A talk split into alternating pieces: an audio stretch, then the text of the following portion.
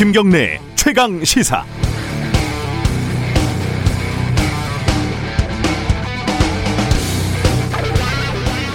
최저 기온 영하 40도 스웨덴의 아리에플로그 최고 기온 영상 49도 미국의 악마의 용광로 데스밸리 자동차 매니아들은 들어보셨을 텐데 신차가 출시될 때 유명한 메이커들이 극한 테스트를 하는 곳이라고 합니다.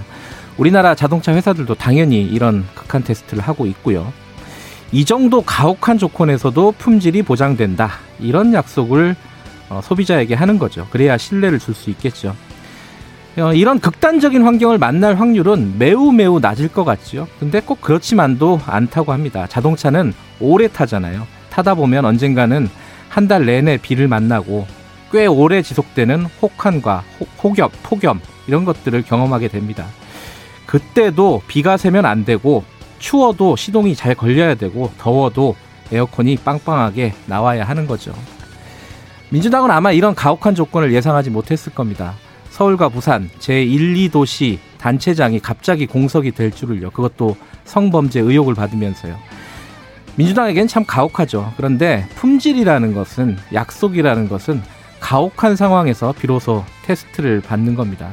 장마철에 차에 비가 새는데 자동차 회사에서 이 정도 폭우는 예상하지 못했다 이런 변명을 하면은 소비자들이 아마 쉽게 납득하지는 못할 것 같습니다. 11월 3일 화요일 김경래 최강 시사 시작합니다.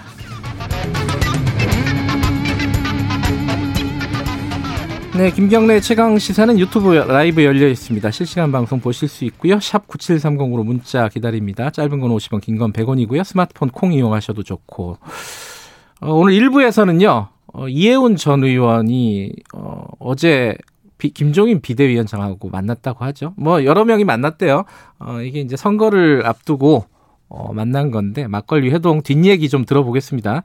경제 얘기도 좀 물어볼 거고요. 2부에서는 김종민 더불어민주당 수석 최고위원 지금 뭐 서울 부산 재보궐선거 이게 어떻게 되고 있는지 그리고 뭐 검찰 얘기도 좀 물어봐야겠고요.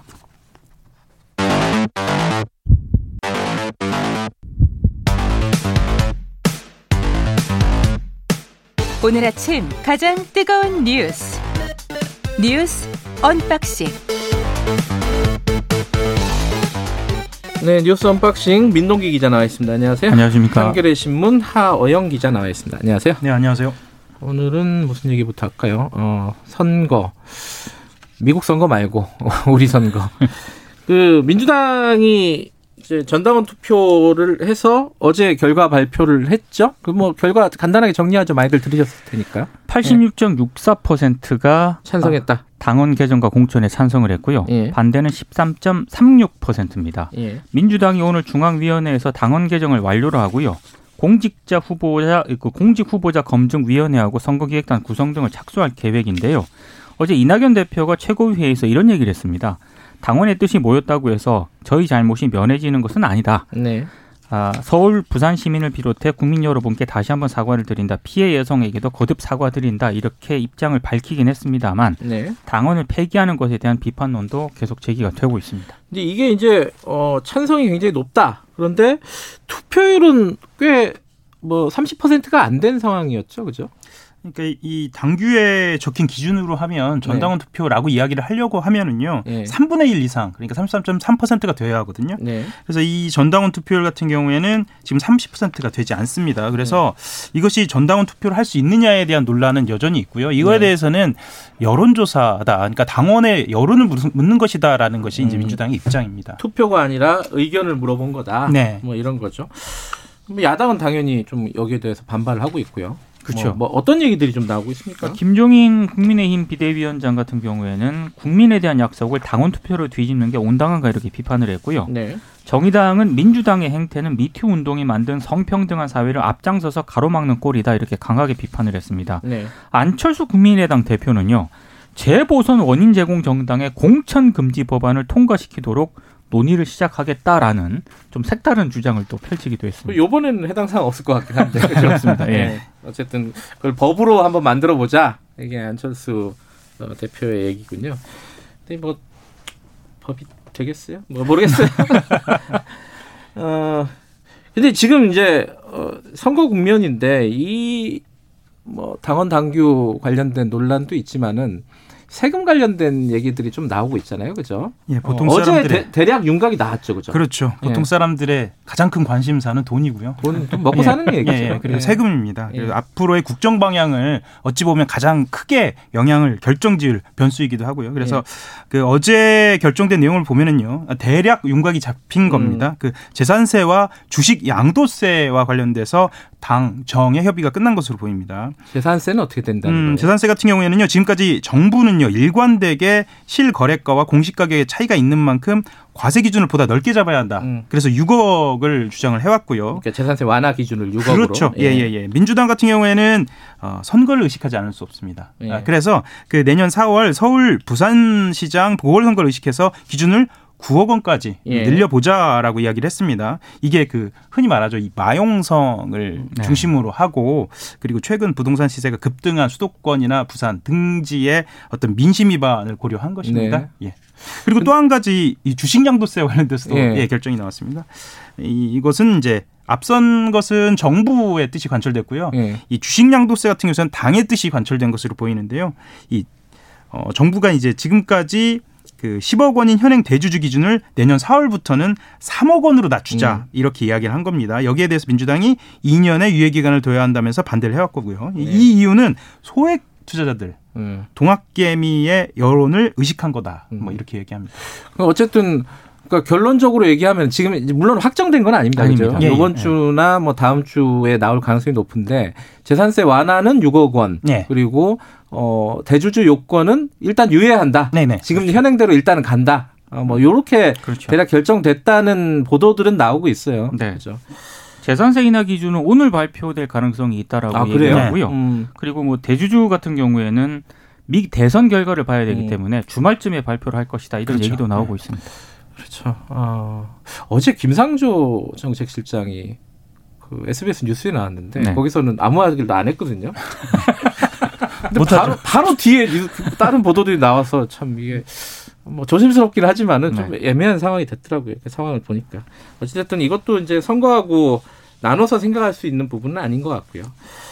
어, 선거 얘기 하나 더 하면은 국민의힘이 어, 김종인 비대위원장이 여러 명들을 요새 만나고 다니고 있습니다. 그죠? 네. 어, 누구누구를 만났어요? 일단 어제 점심에는 부산 지역 의원단을 만났고요. 점심에는 부산 쪽. 네. 저녁에는 서울 지역 전현직 3선 이상 의원들을 만났습니다. 음. 둘다 이제 이번에 뭐 재보궐 선거랑 연관이 있는 그런 분들을 만났는데 예. 저녁에 이제 그 특히 오세훈 전 서울시장을 비롯한 네. 이 전현직 중진 의원들을 만났는데 이 자리에서 김종인 비대위원장이 당원보다 예. 일반 국민들의 여론을 더 많이 반영해야 한다 이런 취지로 얘기를 했다라고 하고요. 경선 룰이 그런 방향으로 결정이 될 것이다 이런 얘기를 했다고 합니다. 예. 그리고 점심에서는 부산 지역 3선 이상들을 만났는데 이 자리에서는 경제를 아는 사람이 후보가 되는 것이 바람직하지 않겠느냐 음. 뭐 이런 얘기를 했다라고 하는데요. 근데 불만과 비판도 좀 나왔다고 해요. 대표적으로 오세훈 전 시장 같은 경우에는 오늘 조선일보를 보니까 당내 후보들을 너무 폄하한다 이렇게 좀 불만을 토로를 했고요. 네. 여기에 대해서 김종인 위원장이 그러면 당내 후보들이 분발하면 된다. 또 이런 얘기를 한 것으로 지금 조선일보가 보도를 하고 있습니다. 음. 예. 근데 이제 김종인 위원장의 그 기자들 앞에서 한 얘기가 좀 의미심장하더라고요. 어, 뭘 해야 될지 아마 곧 알게 될 거다. 네. 이게 무슨 뜻으로 해석을 할 수 있어요? 그러니까 이번 주 안으로 경선 룰이 확정이 되면 네. 이제 각자 후보들 각자가 내가 뭘 해야 할지 잘 아실 거다 이렇게 생, 얘기를 네. 했는데요. 이게 아마 그 참석자들 가운데 출마를 생각하고 있는 분들이 많지 않습니까? 예. 그러니까 불출마할 사람은 빨리 결단을 해라 이런 취지로 해석이 되고 있다라고 하는 게 조선일보 해석입니다. 조선일보 해석이 맞는지는 모르겠습니다. 그러니까 뭐 경선 룰이나 이런 것들이 확정이 되면은 내가 여기에 적합한지 아닌, 아닌지는 그렇죠. 스스로 잘 알 것이다. 뭐 이런 네. 취지겠죠. 그러니까? 당원보다는 일반 국민 여론을 더 많이 반영한다는 그런 취지로 얘기를 했기 때문에 예. 안 될 사람은 빨리 그만둬라 뭐 이런 취지로 해석이 된다는 거죠. 이게 이제 최근에 어, 김종인 위원장의 뭘까요? 이 리더십 그리고 뭐 소통 방식 뭐 네. 이런 부분에 대한 문제 제기들이 좀 있었잖아요. 그런 부분을 좀 해소하려는 차원의 만남 이- 이렇게 해석할 수도 있겠죠. 음, 실제로 그렇고요. 이 네. 말에 대해서는 여러분은 아실 거다라고 얘기하지만 그 여러분들은 아무도 모르죠. 본인은 알고 있다. 본인만 알죠. 네. 그러니까 이 서울시장, 음, 부산시장의 판도를 본인이 주도하겠다라는 말의 다른 말인 것 같습니다. 음. 예, 같은 말이죠. 다른 말이 아니라. 음. 그래서 뭐 그 불출마 할 사람을 결단해야 한다라는 취지라기보다 예. 이 판을 내가 더 끌고 가겠다라는 취지로 보입니다. 아하. 예. 금태섭 전 의원이 네. 그 국민의힘 쪽 행사에 참석한다고요? 그러니까 18일에요. 예. 국민의힘 초선 의원 모임이 있거든요. 이게 예. 명불허전 보수다라는 그런 모임입니다. 아. 어, 네이밍이 좀 독특하더라고요. 예. 여기 이제 특강의 연사로 지금 참여를 하는데 예. 금태섭 전 의원 같은 경우에는 탈당 이후에 서울시장 야권 후보로 거론이 되고 있지 않습니까? 그래서 거론이야 되고 있죠. 본인은 뭐 되고 얘기 안 하고 있는데. 예. 그래서 특강에 연사로 참여한다는 게 여러모로 관심을 좀 모으고 있습니다. 음, 무슨 말 할지는 좀 궁금하네요. 뭐 선거 얘기가 아니더라도 네. 뭐 당 정당 민주주의 이런 부분에 대해서 아마 발언을 하지 않을까라는 생각도 실제로 들고요. 본인의 저서가 또 있죠. 본인 쓴 음. 책이 있어서 그 음. 야당이 어떻게 하면 이길 수 있는지에 아, 대한 그렇죠. 그런 이야기를 좀 할 수 있을 것 같습니다. 네. 탈당을 했으니까 자유롭게 네. 네, 활동을 하는군요. 어, 미국 선 아, 요새 선거 선거철인가? 이게 다 선거 얘기네요. 결국은 어, 미국 선거는 어, 지금 일부 지역은 투표에 들어갔다고 하고 네. 아주 뭐 이렇게 전통적으로 관례적으로 일찍 투표하는 곳이 있다며요. 미국에는. 네. 그리고 이제 오늘부터 이제 선거에 실제로 들어가는 거죠, 그죠? 우리 시각으로 오후 2시부터 들어가고요. 예. 원래 정상대로라면 내일 그 투표 결과가 나오도록 되어 있는데 예. 실제로 그렇게 될지는 모르겠습니다. 워낙 지금 미국 대선이 예측 불허 상황으로 가고 있기 때문에요. 지금 어떤 얘기들이 나오고 있습니까? 판세와 관련해서는? 어, 일단 핵심적인 것이 우편 투표입니다. 그래서 그 핵심 경합주 같은 경우에는 그 펜실베니아주가 그 어, 중심에 있는데요. 예. 선거일 뒤 사흘까지 우편 투표를 접수해서 집계를 합니다. 그 여러 주들이 그렇거든요. 예. 그래서 일단 투표가 끝나는 시각 그러니까 우리 시각으로 하면 내일 낮입니다. 예. 내일 낮에 끝나기는 하는데 우편 투표 결과까지 봐야 지금 굉장히 경합주가 많기 때문에 그렇죠. 봐야 하거든요. 그런데 문제는 그 트럼프 대통령이 내일 낮에 내가 승리했다라고 선언하는 순간 이걸 어떻게 볼 것인가를 두고 어, 전 세계가 지구가 주목하고 있습니다. 예. 네. 그러니까 트럼프 대통령이 그 우편 투표에 대한 법적 조처에 들어갈 수 있다라는 입장을 공식적으로 밝혔기 때문에 일부 주 같은 경우에는 그 며칠 뒤에, 뒤에까지 계속 개표를 하겠다라는 거거든요. 네. 우편 투표에 대해서. 근데 이거를 지금 트럼프 대통령은 공식적으로 인정을 안 하겠다라고 지금 밝힌 겁니다. 예. 지금 이제 경합주들에서 어떻게 되느냐에 따라서 갈린다는 거 아니에요, 결과가. 이게 지금 아직은 물론 이제 바이든이 우- 전체적으로는 우세하다고는 하지만은 아직은 결과를 딱 예측하기, 장담하기는 어려운 상황인 처음에는 거잖아요. 바이든 후보가 한 7% 가까이 앞서는 것으로 나타났는데 네. 경합주에 대해서 여섯 개 정도 네. 되는데요.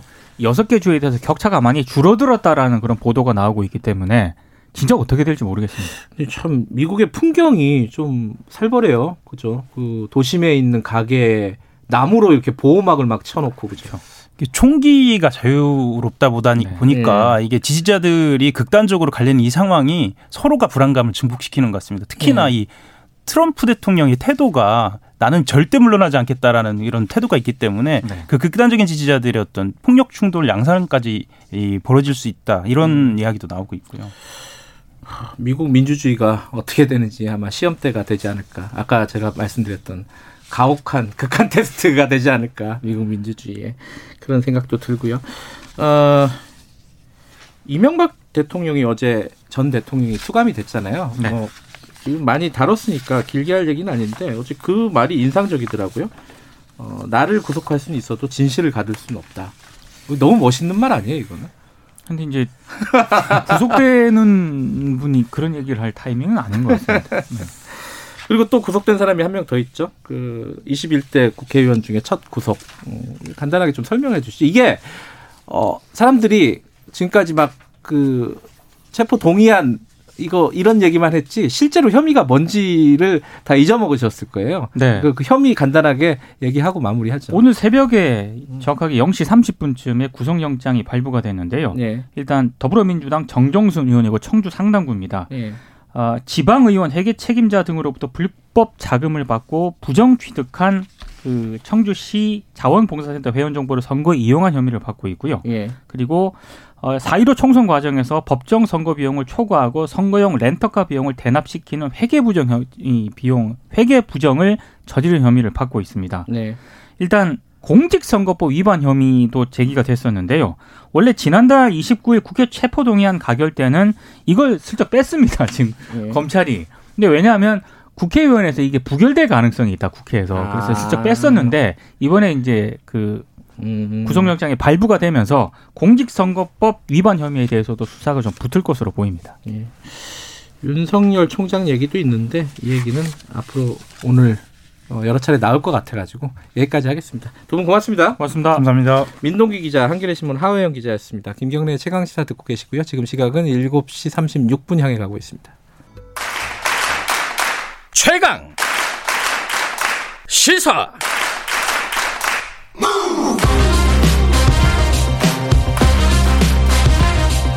지금 여러분께서는 김경래 기자의 최강 시사를 듣고 계십니다. 네, 정치권은 전반적으로 선거 체제로 어, 분위기가 어, 바뀌는 분위기입니다. 지금 이제 민주당도 마찬가지고 국민의힘도 마찬가지고요. 국민의힘 김종인 비대위원장이 어제 부산 쪽 의원들 전현직 의원들 그리고 서울 쪽 전현직 의원들 사실상 후보군이라고 볼 수도 있고요. 어, 회동을 가졌습니다. 저녁 때는 뭐 막걸리도 한 잔 했다고 하는데 어제 회동에 직접 참석했던 분입니다. 이해운 전 의원과 함께 선거 그리고 뭐 정치 경제 현안 어, 좀 짚어보겠습니다. 어, 이해운 전 의원님 안녕하세요. 네, 안녕하세요. 네. 어제 진짜 막걸리 한 잔 하셨어요? 아, 저는 평생 술을 안 하기 때문에 안 했는데 다른 분들 하셨어요. 그래요? 분위기 괜찮았나요? 아, 네, 화기애애했어요. 그래요? 옆방에 음. 계셨던 분들 얘기 들으니까 뭐가 그렇게 재밌었냐, 하하호호 많이 좋더라 이렇게 얘기를 하셨어요. 아니 나중에 보니까 오세훈 전 의원 같은 경우에는 약간 불만스러운 얘기도 하고 음. 그래가지고 뭔가 약간 네. 화기애애하지만은 좀 뼈가 있는 얘기들이 오가지 않았을까 이런 생각도 드는데. 네, 뭐 아무래도 중진들 모인 자리고 네. 또 이제 당을 이끌고 계시는 비대위원장님을 어, 오랜만에 뵙는 자리니까 네. 어, 여러 가지 건의 사항이나 그런 것들도 있죠. 예. 있지만 그런 부분이 뭐 갈등이나 충돌 이렇게 된건 음. 아니고 네. 이제 건의하고 또 비대위원장님도 받아들이시고 네. 공감하시고 음. 그런 자리였습니다. 그 비- 김정인 비대위원장이 당내 인사들에 대해서 후보군들에 대해서 조금 너무 박하다 이런 얘기들을 예전부터 많이 했었잖아요. 네네. 어제 뭐 오세훈 의원도 그런 비슷한 얘기를 했었고 어떻게 보세요 이혜원 의원께서는? 아, 네, 뭐 아마 처음에는 뭔가 좀 이렇게 우리 주자들이 예. 가만히 있지 말고 적극적으로 본인의 의사도 밝히고 뛰어나와라. 네.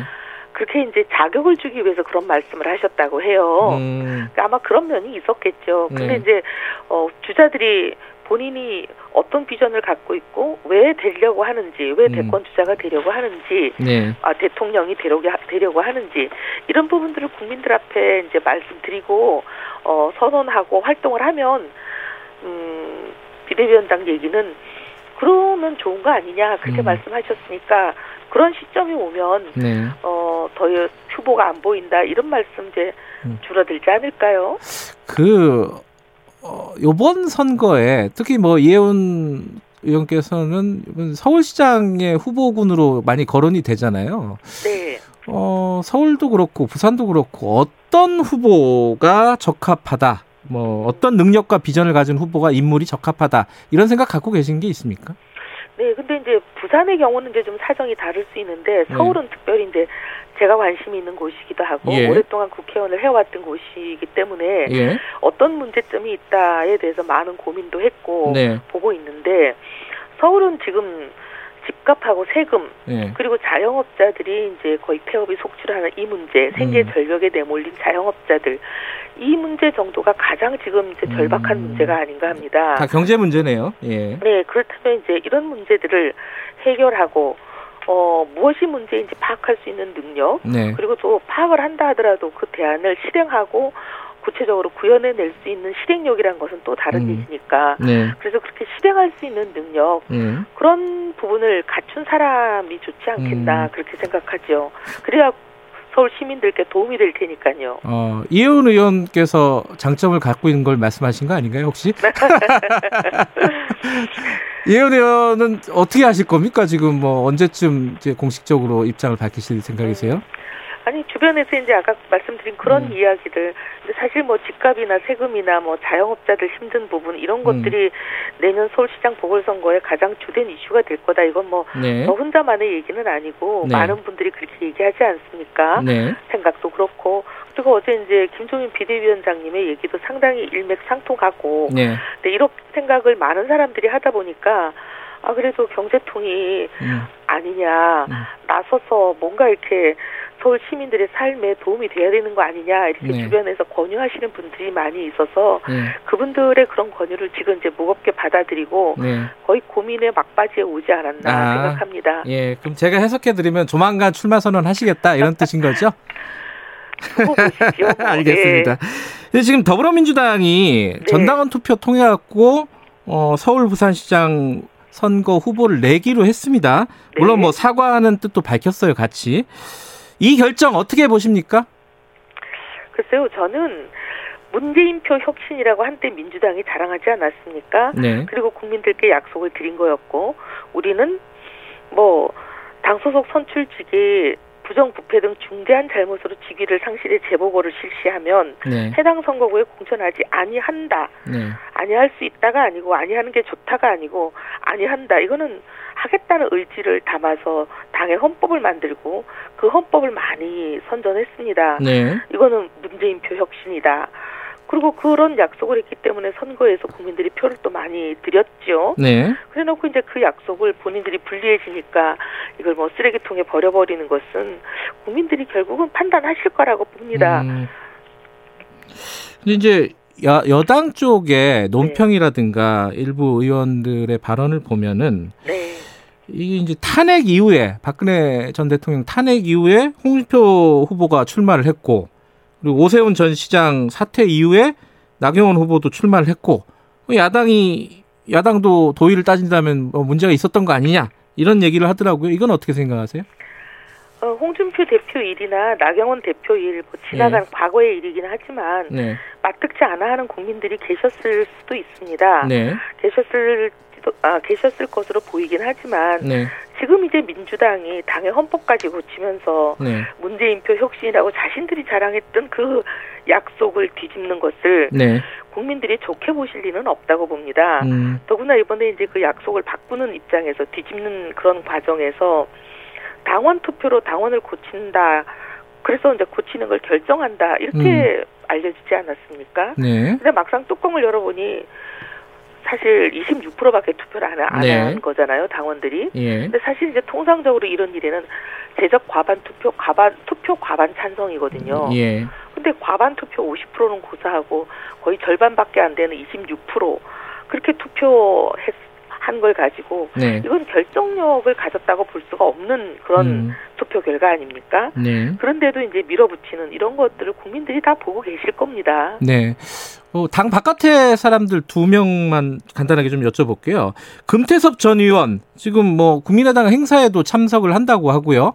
어, 이 금태섭 전 의원이나 이런 어떤 어, 외부와 어, 연대하는 바, 뭐 이른바 뭐 이 이름 자체가 뭐 마음에 안 들 수는 있겠지만 반문 야권 연대 이런 부분에 대해서는 어떻게 생각하세요?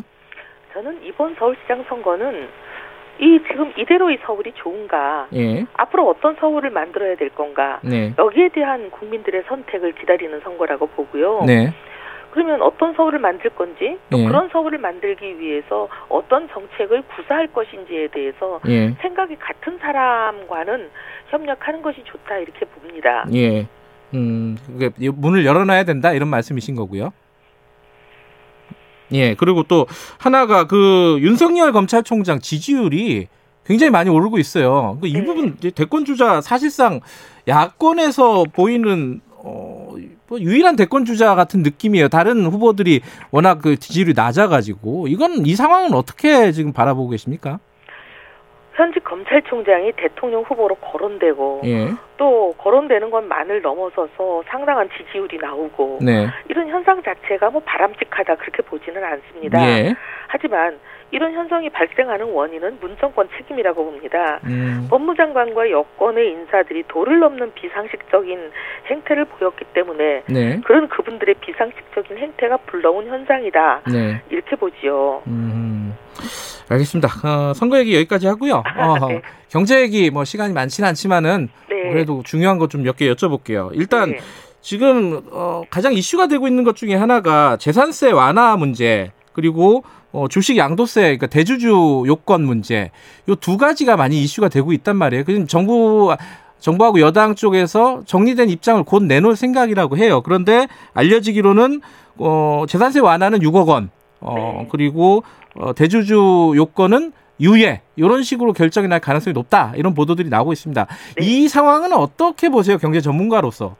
첫째, 네. 재산세를 너무 강화한 것이 이 정부의 잘못이죠. 음, 특히 일주택자, 네. 장기간 보, 어, 보유하고 있는 일주택자. 네. 이분들은 사실 실거주자지 투기와는 아무 상관이 없는 분들입니다. 예, 집한 채 가지고 평생 사시는 분이 무슨 투기가 가능합니까? 그 예. 투기가 가능하지도 않고 투기와 무관한 분들이지요. 네, 근데 이런 분들에게까지 이제 살인적인 재산세를 물린다는 것은 네, 저는 하지 하책이라고 봅니다. 음, 왜냐하면 첫째 이게 공정하지 않습니다. 네, 투기하지도 않은 사람들을 투기꾼 취급하면서 사실상의 벌금을 물리는 건 이건 공정한 게 아니거든요. 네, 조세는 공정해야 되는데 예, 둘째는 이제 집값을 소유하고 있는 사람들의 잘못이 아닌 겁니다. 예, 왜냐하면 집값이 이분들이 집값을 올린 게 아니고 네, 어떻게 보면 정부가 문정부가 시장 원리와는 전혀 역행하는 잘못된 세금 정책 그리고 잘못된 23번의 부동산 정책을 어, 추진을 했기 때문에 이렇게 네. 집값이 오른 거 아니겠습니까? 예, 근데 잘못은 정부가 하고 잘못한 일이 없는 어, 장기 보유하는 일주택자들에게 사실상의 벌금을 물리는 거 이건 문제가 있지요. 음, 그리고 이제 세 번째는 뭐냐면 이렇게 하면 문정부가 의도하고 자기들이 이렇게 가겠다라고 표방하는 방향하고 거꾸로 된 결과가 나옵니다. 네, 사실 투기를 잡겠다는 게 이 정부의 방향이잖아요. 예, 근데 투기라는 건 시세 차익을 노리고 여기저기 옮겨 다니고 살았, 샀다 팔았다를 반복하는 거 네. 아니겠습니까? 그러면 투기를 막으려면 한 집에 오래 살게 유도하는, 유도하는 음. 정책이 좋습니다. 네, 근데 한 집에 오래 살수록 세금을 깎아줘야 그렇게 되지 않겠어요? 음, 그러니 사실은 어, 장기 보유 일주택자에 대해서는 세금을 깎아줘야 이분들이 얘기하는 정책 방향과 맞아 떨어지는 거죠. 그러니까 여태까지 일주택자 장기 보유자에 대해서 세금을 강화했던 것은 사실 잘못된 정책이죠. 그럼- 다시 그럼- 예. 내려야 되죠. 그러면은 이제 9억 원 이하 어, 그 한도를 6억 원이 아니라 9억 원 쪽으로 올리는 게 더 바람직하다고 보시는 건가요? 가능하면은 사실 음. 종이값 정도에 해당하는 집 종이값이라는 거는 가장 싼 집부터 비싼 집을 네. 쭉 줄을 세웠을 때 제일 가운데 있는 집 아닙니까? 네, 근데 그 정도 되는 집에 대해서는 중위값 이하의 집에 대해서는 사실은 내리는 게 타당하죠. 음, 근데 지금 서울의 중위값이 지난 여름에 9억 원을 넘어선 지 오래됐다는 게 다 중론이고 음, 지금 15억 원에 육박한다는 거니까 그 정도의 중위값 이하의 주택들에 대해서는 특히 장기로 보유하고 있는 분들에 대해서는 재산세는 완화해야죠. 음, 완화를 해야 된다. 더 네. 확대를 해야 된다. 완화를. 그 그리고 아까 지금 주식 양도세 관련된 걸 여쭤봤습니다. 이게 대주주 요건을 유예하자는 쪽으로 결론이 날 것 같다는데 이건 어떻게 보세요? 저는 처음부터 정부가 좀 이거는 접근을 잘못했다 이렇게 생각합니다. 원래 소득이 있는 곳에 과세한다. 이게 조세의 예. 원칙이 돼야 되는 거잖아요. 예, 돈을 벌면 땀 흘려서 돈을 버는 어떻게 보면 하루 벌어서 하루 일하시는 그런 분들도 사실 다 세금을 냅니다. 근로소득세를. 근데 근로소득은 소득세를 다 음, 과세를 하면서 네, 주식으로는 어마어마한 돈을 벌어도 대주주가 아니면 세금을 안 내는 걸로 돼 있어요. 예, 처음에 왜 이런 제도를 들여왔는지는 뭐 이해를 하죠. 음. 정부를 이- 이해할 수 있는 일입니다. 예, 초기에 이제 우리 기업들이 어, 사업을 할 수 있는 자금이 자금을 조달할 수 있는 그런 창구가 필요했고 그래서 예. 주식 시장이 활성화되기를 원했던 정부 입장에서는 예, 세금을 안 물려야 가능하면 더 많은 자금이 모이니까 과세를 안 하는 걸로 시작했던 건 이해가 되죠. 예. 근데 이제 대주주에 대해서는 이제 다른 이유 때문에 사실 과세를 한 거잖아요. 예, 근데 그러면 이제 시대가 변해서 수십 년이 흘러가지고 어 근로소득도 몇 단돈 10만 원을 벌어도 땀 흘려서 일한 사람들은 돈을 번 돈에 대해서 음. 세금을 내는데 왜 주식은 어 수억을 벌어도 세금을 안 내냐 이런 문제 제기가 끊임없이 네. 있다 보니까 과세하는 걸로 돌아선 건 좋은데 그러면 그냥 소득 있는 곳에 과세한다. 음. 주식으로 일정 금액 이상의 순수익을 올린 분들은 과세한다. 이렇게 접근했으면 이런 문제가 안 생겼을 텐데 음. 대주주 요건을 강화 야, 완화해서 대상을 대주주를 많이 만들어 버리는 걸로 갔어요. 음. 근데 이제 이번에 연말부터 하겠다고 원래 이제 계획이 되어 네. 있었던 3억 많은 분들이 3억 갖고 서울에서 전세도 못 얻는데 음. 내가 무슨 재벌 총수랑 똑같이 예. 세금을 내야 되냐 이런 불만들이 생기는 거죠. 예. 그러니까 접근 방법을 음. 대주 그 당신은 대주주기 때문에 세금을 내야 된다. 그렇게 얘기하면서 대주주라는 요건을 누구도 납득하기 힘든 걸 들이대지 말고 예. 그냥 주식으로도 음. 일정 금액 이상 돈을 벌었으면 세금 내야 된다. 이렇게 접근하는 것이 옳았다고 봅니다. 아, 그러니까 주식 어, 차익에 대해서 세금을 매기는 거는 뭐 바람직한 방향인데 지금 방식은 설계가 잘못됐다는 거네요, 그죠? 네, 네. 아 그리고 이게 어 이거는 시간이 한 1분밖에 안 남았는데 네. 그럼에도 불구하고 여쭤볼게요. 지금 전세난이 굉장히 강, 어, 심각한 상황이라고들 많이 얘기하지 않습니까? 네. 이 단기 대책이 뾰족한 게 없다는 말도 많아요. 네, 어떤 맞습니다. 대책이 필요하다고 보세요? 어, 지금까지 했던 23번의 부동산 정책을, 어, 어떻게 보면 원위치하거나 바꾸는 그런 방법이 필요한데, 지금은 네. 그렇게 한다고 해서 단기간에 전세 매물이 늘어나지는 않습니다. 네. 가장 이제 큰 영향을 미쳤던 게 임대차 3법이고 실거주 요건을 강화하는 거. 네. 요두 개가 기존 전세 매물을 많이 줄이는 영향을 어, 영향 효과를 냈잖아요. 네.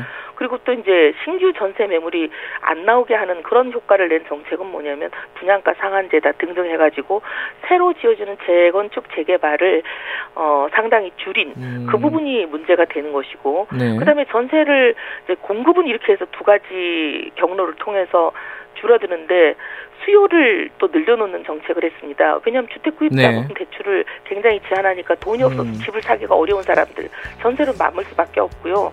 또 분양가 상한제를 너무 과도하게 하다 보니까 음. 이게 로 청약 이 로또가 돼버리지 않습니까? 분양이. 음. 그러니까 분양 로또를 맞으려고 집을 사지 않고 전세로 대기하면서 기다리는 사람들을 늘어나게 만든 거잖아요. 알겠습니다. 이 결국은 네. 또 부동산 정책 전반으로 얘기가 돌아가네요. 그죠? 네. 예, 여기까지 드릴게요. 고맙습니다. 네, 이혜훈 감사합니다. 전 의원이었습니다. 1부 여기까지고요. 잠시 8시에 2부로 돌아옵니다.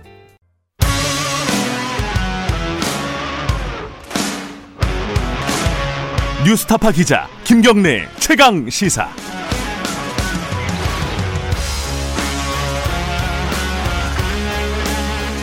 네, 김경래 최강 시사 2부 시작하겠습니다.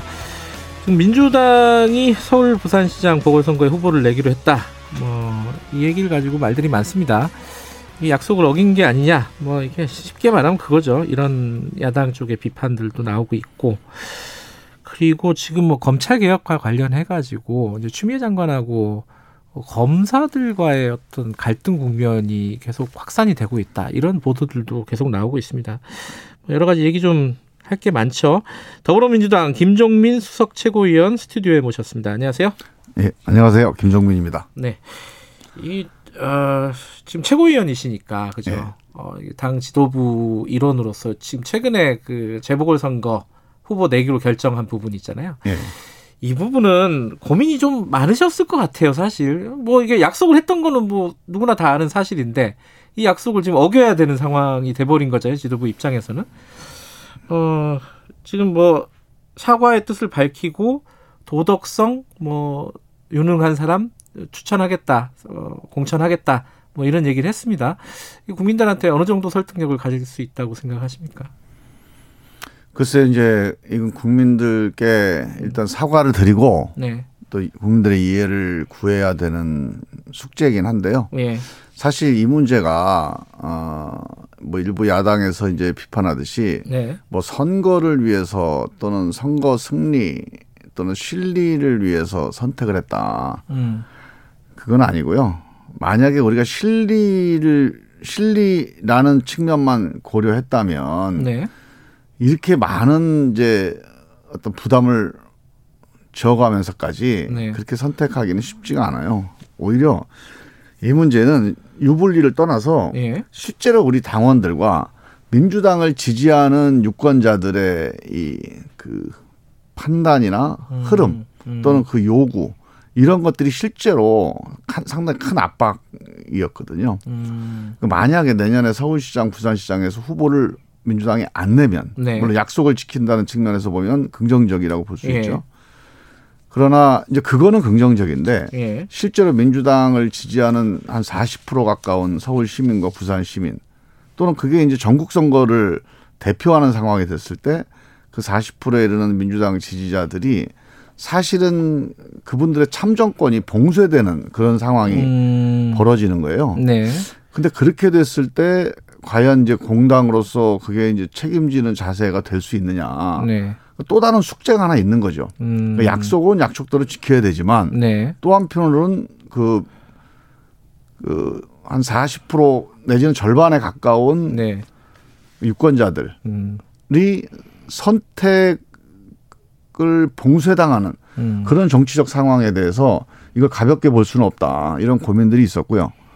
근데 이제 이게 당원들의 네. 여기에 대한 판단이라든가 요구가 또 엄청나게 강합니다. 그래서 어, 지도부 입장에서는 이런 문제를 외면하고 우리 약속 지키자 이렇게 갈 수도 있지만 한번 고민을 심각하게 해볼 수밖에 없- 없었고요. 뭐 저는 뭐 일찌감치 제가 전당대회 때부터 주장을 했습니다만 저는 국민들께 사과드리고 음. 후보를 내는 게 맞다. 그게 우리가 유리하고 불리하고를 떠나서 그게 정당의 존재 의미다. 네. 후보를 내지 않는 정당은 사실상 국민들 유권자들에게 정당으로서 존재 가치가 네. 없는 거 아니냐. 저는 원론적으로 그런 생각을 많이 했습니다. 그러니까 실리를 찾는다기보다는 책임을 지는 거였다, 결정이었다 이런 예. 말씀이신데, 예, 근데 또 정치는 또 명분이잖아요. 그렇죠. 그 유인태 전 사무총장, 국회 사무총장이 지금 뭐 당에 계시지는 않지만은 음. 사실 뭐 민주당 쪽에서는 원로 정치인 아니십니까? 유인태 사- 전 사무총장이 명분이 너무 없다라는 취지의 인터뷰를 했어요. 이 부분은 어떻게 보세요? 그러니까 이제 여기 약속을 어겼다는 측면에서 보면 명분이 없다고 예. 말씀을 하실 수 있겠고요. 예. 그 점은 뭐, 그뭐 다른 뭐 변명의 여지가 없는 건데, 어, 또 다른 명분이 있다는 거죠. 제가 앞- 앞서도 말씀드렸지만 이 문제가 그냥 약속을 지키느냐 안 지키느냐 이 문제이면 네. 간단합니다. 약속은 지켜야 돼요. 네. 근데 이거는 약속을 지키느냐의 문제도 하나 있지만 네. 또 하나는 내년에 그 서울시장, 부산시장 보궐선거에서 과연 이 한 절반에 이르는 유권자들이 선거를 본인의 참정권을 네. 행사하는데 어떤 상황이 올 것이냐 음. 여기에 대한 또 책임 문제가 있는 거거든요. 음. 그래서 그래서 이 관련해서 제가 뭐몇 개 더 여쭤볼 텐데 네. 어, 지금 청취자분 중에 이런 말씀을 하셨어요. 금연재님인데 당원을 애초에 만들 때 예. 어, 그때는 왜 유권자의 선택권을 생각하지 못했느냐. 후보를 안 낸다는 거였잖아요. 이런 예. 뭐 문제가 생겼을 때. 그때도 유권자의 선택권은 당연히 고려가 됐을 텐데 그때는 왜 생각을 안 하고 지금 와서 생각을 하느냐. 뭐 이런 거고 또 이게 논리적으로 따지면은 어, 그런 당원이 들어가 있는데 이 지금 단서 조항을 넣는다는 거잖아요. 그죠? 그러면은 그 당원 자체가 필요 없는 거 아니냐. 어제 이제 이준석 전 더불어 아, 민, 더불어힘이란다 또 어, 국민의힘 최고위원이 그런 얘기 했거든요. 그 당원을 없애는 게 맞지. 그 밑에 단서정을 닫는 건 당원 자체가 어, 의미가 없어지는 건데 예. 어, 이거 너무 이제 이상한 선택이다 이런 취지의 얘기를 했거든요. 어떻게 보세요 이런 부분들은? 그것도 이제 또 중요한 쟁점 중에 하나입니다. 예. 그, 그 문제를 가지고 또 많은 토론이 있었어요. 예. 어, 일단 제가 개인적인 의견을 좀 말씀드릴게요. 예, 예. 이건 제가 최고위원으로서 지도부의 입장이 아니고 음. 제가 지도부에서도 이런 입장을 말씀을 드렸습니다만 네. 또 많은 또 다른 의견들이 있어서 예. 이게 제 개인 의견으로만 말씀을 예. 드리는데 저는 이 당원이 예. 어, 이 당원이 기본적으로 헌법 원리에 안 맞는다고 생각합니다. 음. 왜냐하면 정당이 책임을 다하고 네. 정당이 이제 유권자들에게 음흠. 어떤 신뢰를 얻기 위해서 삽입된 당원이에요, 사실은. 네. 그렇지만 정당이 신뢰를 얻기 위한 여러 가지 조치와 노력을 할 수 있습니다. 네. 그러나 그거는 정당으로서 존립 가치 위에서 해야 되는데 네. 정당의 존립 가치 가장 핵심은 유권자들의 정치적 선택을 돕는 조직이에요, 정당은. 음. 정당은 스스로가 자기가 무슨 특별한 목표가 있어서 또는 원래 스스로의 어떤 존재 의미가 있어서 움직이는 게 아니고 유권자들의 정치적 그 음. 견해를 정견을 실현시키려면 어떤 정당이라는 그릇이 필요하기 때문에 존재하는 거거든요. 음흠. 그래서 유권자들의 정치적 정견을 실현하는데 네. 어, 도움이 되거나 기여하지 못한다면 네. 저 정당에 이제 존립 가치가 없는 건데 그런 점에서 저는 그 당시에 이 당원을 음. 만들 때 그때도 논쟁이 있었습니다. 음흠. 논쟁이 있었는데 워낙 이제 정치에 대한 책임성 뭔가 정치 혁신 뭐 이런 관점에서 뭐 노력을 하자는 그런 취지가 좀 많이 강조가 된 거고요. 네. 또 하나는 뭐 제가 그 당시에 혁신위를 안 했기 때문에 좀 그 제 그냥 추정입니다만 네.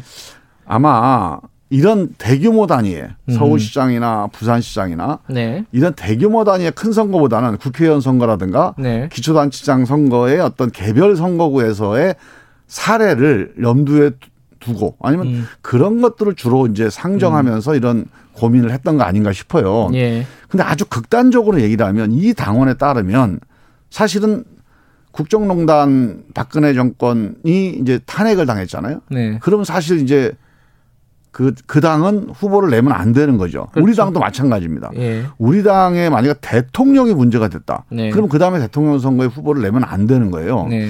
그런 점에서 본다면 이 당원이 유권자들의 기본적인 참정권 또는 그 정견을 실현할 수 있는 통로를 네.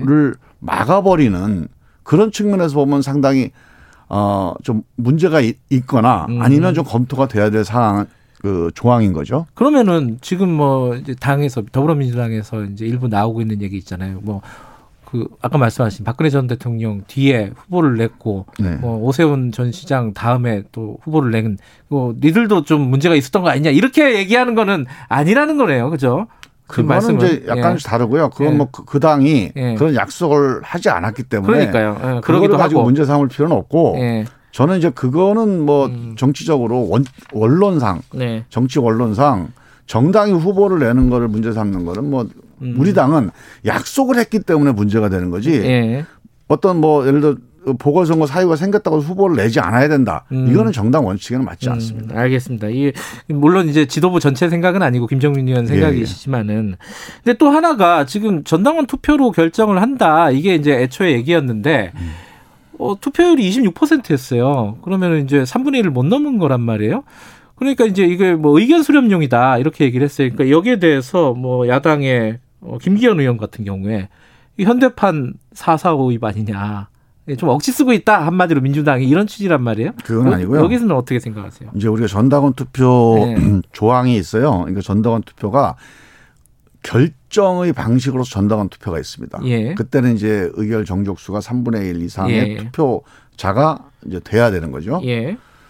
그리고 그 과정이면은 약 한 달 정도의 선거 준비 투표 준비 기간을 거쳐야 됩니다. 네. 그 당원들에게 투표 사안도 고지도 하고 예. 또 여기에 대한 찬반 의견이 토론도 되고 하는. 음. 그래서 사실 정상적인 선거 그 투표 그 절차가 있어요. 네. 우리 국민 투표하고 같은 거죠. 예. 그런데 이제 그거는 이제 어떤 그 정그 공식적인 결정을 의결을 그 최종적으로 전당원 투표를 해서 의결과 결정이 내려질 때는 음. 그런 절차나 요건을 갖춰야 되는데 이번 건은 이제 그런 전당원 투표의 절차는 아니고 당원들의 의견을 물어서 지도부와 중앙위원회가 결정하기 위한 음. 그런 단계로서 당원들의 의견을 묻는 절차였는데 형식으로는 전당원 투표는 같은 거죠. 음. 근데 하지만 당원상의 어떤 의미는 좀 다른 겁니다. 알겠습니다. 어, 뭐 이 얘기는 여기까지 하고요. 일단 도덕적인 가장 도덕적인 후보를 내겠다 이게 이낙연 대표의 말 아닙니까, 그죠? 예, 그러니까 후보를 음, 좋은 후보를 내서 네. 우리가 책임지는 모습을 보이겠다 이런 거죠. 근데 이게 도덕적인 후보 지금까지도 사실은 뭐 후보를 낼 때 공천 과정에서 검증이 있어 왔는데 예. 지금 와서 새삼스럽게 더 할 수 있는 방법이 있는가 검증을 더 검증을 더 철저하게 하겠다는 뜻으로 보이는데 그게 어떤 구체적으로 이게 정치적인 레토릭은 될 수는 있지만은 구체적으로는 어떻게 하겠다는 건지는 잘 모르겠어요. 근데 그거는요. 예. 이제 인생이라는 게 다 영일 정수로만 이루어져 있는 게 아니에요. 음. 예를 들어서 이런 기준을 가지고 이렇게 검, 검열을 하면 도덕적이다. 음, 이걸 자꾸 요구하시는 건데 예, 그렇지 않습니다. 그냥 네. 우리가 도덕적인 후보를 내야겠다는 마음을 먹고 당원들이 그런 열망을 가지고 있으면 실제로 음. 도덕적인 후보가 결정이 돼요. 네. 그러니까 우리가 이번 계기를 통해서 후보를 결정할 때 네. 보는 시, 그 시각이 또 하나 생긴 거죠. 음. 소수자 음. 또는 이제 그 이 양성평등 네. 또는 이런 그 폭력적인 뭐 성폭력을 포함한 네. 그러니까 그 폭력에 대한 어떤 방어 내지는 뭐 절제 능력 음. 뭐 이런 것들까지 포함한 네. 후보 검열 기준이 하나 더 생긴 건데 이게 어떤 정량적으로 측정할 수 있는 기준은 없다 하더라도 이 선거 과정에서 계속 논쟁이 되고 쟁점이 될 겁니다. 네. 그런 과정이 우리 사회 전체가 이 부분에서 도덕성에 대한 신뢰가 높아지는 네. 그런 계기가 될 거여서 저는 의미가 있다고 봅니다. 예. 알겠습니다. 이 다른 얘기 중요한 게 있어서 넘어가겠습니다. 이 추미애 법무부 장관이 어, 개혁만이 답이다 네. 이러면서 이제 검사들의 반발하는 글에 글을 공유를 아, 그거를 이제 적시를 하면서 개혁만이 답이라고 했어요. 네. 일종의 좀 그 그건 논란이 되는 단어긴 한데 커밍아웃을 했다 뭐 이런 식의 표현을 쓰면서요. 근데 그 뒤에 이제 검사들이 막 댓글들을 막 다는데 한 100개 넘어갔다는 거예요. 그죠? 네. 이거 뭐 심상치 않다. 검난 아니냐. 뭐 이런 해석도 하고 있는데 요 과정을 어떻게 보고 계십니까? 요건 뭐 전문가시니까 법사위 쪽에. 예. 일단요. 네. 이런 저는 그 추미애 장관의 수사 지휘권 발동에 대해서 네. 이견이 있는 거거든요, 지금. 네. 그러니까 어 일부 검사들이 네. 추미애 장관 수사 지휘권 발동과 감찰이 아 검찰의 중립과 독립을 해했다, 해쳤다 이렇게 얘기를 하는 거예요. 근데 저는 그 점에 있어서 어 추미애 장관의 수사 지휘권 발동과 감찰에 대해서 이견을 가질 수는 있다고 봅니다. 네. 검사들이 그렇게 생각할 수는 있어요. 네. 그러나 그게 법적으로 불법이다 위법이다 이건 정말로 잘못되는 시각입니다. 음. 그러니까 우리가 법에 명문으로 나와야 돼. 추미애 장관이 지금 했던 사실. 자, 총장이 개인 자기 그 가족이나 네. 친인척 관련해서 어떤 사건이 됐을 때 법무부 장관은 총장의 수사 배, 지휘 배제를 하면 안 된다. 음. 이런 법 조항이 구체적으로 있지 않는 한 법문에 나와 있지 않는 판단이죠. 이 수사 지휘 할 수 있습니다. 검찰총장에게. 네. 근데 할 수 있는데 이 사건에 대해서 할 거냐 말 거냐에 대해서 법에 문장으로 나와 있지 않잖아요. 이런 거는 명령을 따라야 됩니다. 음. 그게 공직의 기본적인 원칙이에요. 네. 일단 법을 따라야 되고 규정을 따라야 되고 법과 규정에 대해서 해석이 엇갈리면 네. 일단 상급자의 명령이 우선입니다. 음. 그래서 저는 이걸 토론할 수 있습니다. 네. 아 이게 옳았느냐 그러냐 이 수사지휘권 이렇게 이렇게까지 가면 안 된다. 음. 이 논쟁할 수는 있어요. 네. 그러나 이미 상급자가 내가 책임지고 이거는 이 법에 맞다고 해서 내린 거다. 음. 대통령도 그 점에서 불가피하다고 했다. 그렇다면 공직자들은 그거를 인정하고 수용해야 됩니다. 음. 그리고 일단 이걸 이행하고 난 다음에 이 문제에 대해서 법적으로 해석을 다시 다퉈볼 수는 있어요. 음. 논쟁해 볼 수 있습니다. 네. 그러나 이거를 이, 이 수사 지휘가 이행되는 과정을 막거나 여기에 저항하는 수단으로 음. 이런 이견 표출하는 거는 좀 맞지 않는다. 그러면 대한민국의 어떤 공직기관도 음. 국민들에게 그 합의된 결정을 할 수가 없습니다. 합의된 음. 이 행정 집행을 할 수가 없어요.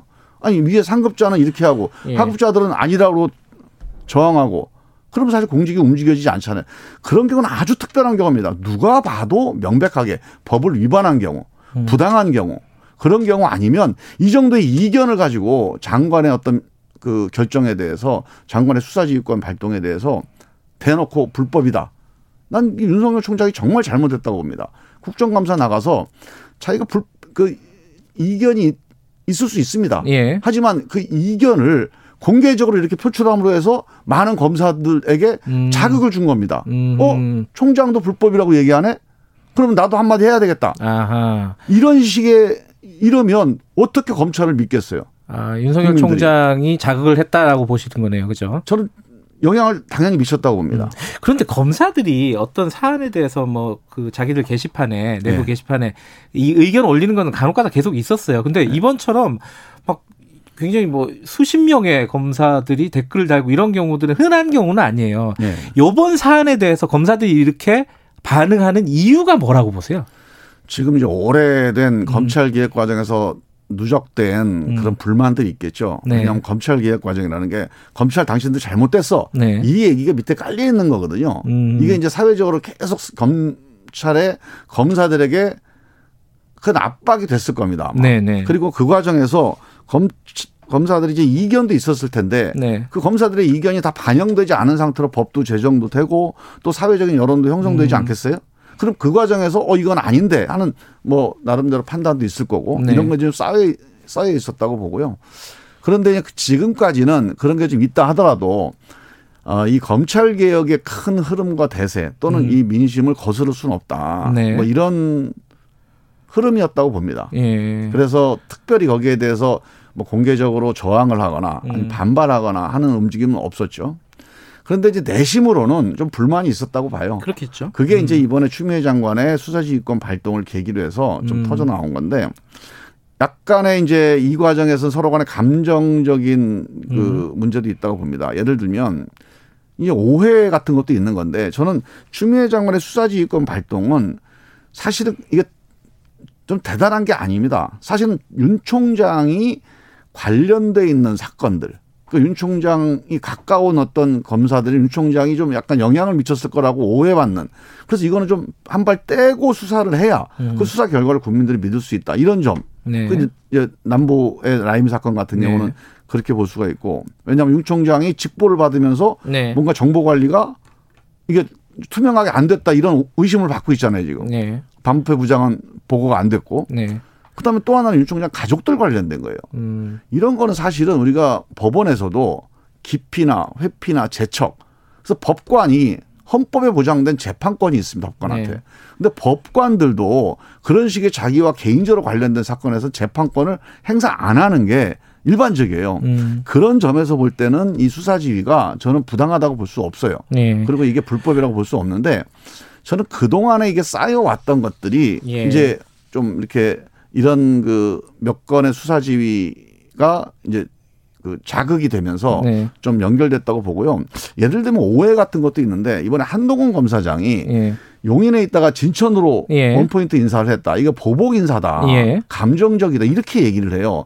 그래서 저도 야 이게 무슨 얘기인가 그 언론을 언론에 몇몇 언론이 그렇게 또 몰아가더라고요. 네. 그래서 제가 이걸 확인을 해봤어요. 네. 그랬더니 전혀 그런 게 아니더라고요. 음. 그 쉽게 얘기하면 원래 법무연수원이 그 뭐야 진천에 있는데 거기에 근무를 해야 돼요. 근데 코로나 때문에 거기가 수용 시설로 내주게 됐어요. 음. 그러다 보니까 일시적으로 용인에 와서 근무하다가 이 코로나 수용 시설로 증발된 이 시설이 이제 코로나가 그 수용이 필요 없어진 겁니다. 예. 그래서 다시 돌려준 거예요. 그래서 그냥 자동적으로 인사 조치가 된 거를 마치 추 장관이 일부러 무슨 뭐 감정적으로 보복 인사를 했다 이렇게 알려져 있으니까 예. 그런 것들 저런 것들이 모아지면서 마치 추미애 장관이 감정적으로 검찰을 알겠습니다. 뭔가 뭐 억압한다 이런 식의 오해가 좀 오해가 있지 좀 있었다. 하는 그런 생각도 좀 근데 들어요. 이 검사들의 만약에 이런 항의라든가 저항이라든가 이런 것들이 부적절하다면은 네. 뭐 해임하거나 뭐 인사 조치해야 되는 거 아니냐라는 지금 뭐 청와대 청원이 올라와 있잖아요. 네. 여기에 대해서는 어떻게 생각하세요? 저는 이제 그 물론 공직자들이 특히 예. 검찰 같이 단일한 법적 기준을 가지고 집행을 해야 되는 이런 데서 이렇게 이견이 표출되는 건 정말 국민들한테 그건 음. 좀 책임 있는 네. 자세가 아닙니다. 바람직하지 않고 하지만 어떤 의견을 표출했다고 그래서 그 해임을 하거나 불이익을 주는 거는 저는 음. 맞지 않, 않는다고 보고요. 네. 이 검찰 조직의 운영을 방해하거나 아니 검찰 조직의 운영이 크게 훼손됐을 경우는 모르겠는데 네. 내가 이거 의견이 다르다. 뭐 그걸 좀 이렇게 약간은 이제 조직적이라고 하는 게 좀 문제가 되긴 하겠지만 예. 뭐 댓글 정도로 이견다는 걸 가지고 인사 조치를 하거나 해임한다고 하는 거는 조금 어 저는 무리라고 보고요. 검사들이 어 이견은 있다 하더라도 기본적으로 국가기관의 한 구성원으로 공직자로서 국민들에게 책임 있는 자세를 보여야 된다 저는 이렇게 음. 봅니다. 알겠습니다. 오늘은 여기까지 드려야겠네요. 고맙습니다. 예, 감사합니다. 김종민 더불어민주당 최고위원이었습니다. 공정하고 깊이 있게. 오늘 하루 이슈의 중심.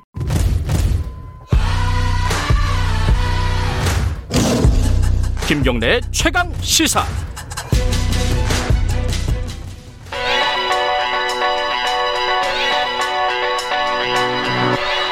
최강 시사 김수민의 눈. 네, 김수민 평론가 나와 계십니다. 안녕하세요. 네, 반갑습니다. 오늘 갖고 오신 주제 제목을 보니까 이명박은 어떻게 대통령이 될 수 있었나? 네. 이 트럼프는 어떻게 대통령이 될 수 있었나? 이걸 해야 되는 거 아닌가요? 어, 그게 두 가지가 붙어 있는 주제예요. 같은 얘기인가요? 네, 허. 구조나 배경이 비슷하기 때문에 예. 네, 대한민국 제17대 대통령이 징역 17년을 선고받고 아, 좀 재수감이 되었는데. 예. 네, 왜 우리는 그런 사람을 대통령으로 뽑았는가? 음. 이것을 한번 오늘 따져보도록 근데 하겠습니다. 예전에 그 선거를 저도 기억을 해보면은 네. 가물가물하지만은 어, 경제인 출신, 성공한 CEO 뭐 이런 게 굉장히 강했어요. 인기가 네. 꽤 높았어요, 그죠? 그렇습니다. 이게 하루 이틀 되었던 현상이 아니고 1990년대부터 본격적으로 불어닥쳤다고 볼수 음. 있는데 그때 제가 어릴 때도 김우중 아, 전 있었죠. 회장이라든지 예. 뭐 정주영 전 회장 음. 어린이용 전기도 나오고 그랬었습니다. 맞아요. 예, 그때 이제 어, 재벌 총수들에 대한 조명들이 있었고 그리고 이제 결정적으로 이명박 전 대통령 같은 경우는 정주영 회장하고는 또 다른 것이 정주영 회장 결국에 정치를 했다가 실패하지 않았습니까? 그렇죠. 근데 이명박 전 대통령 같은 경우는 정 씨가 아닙니다.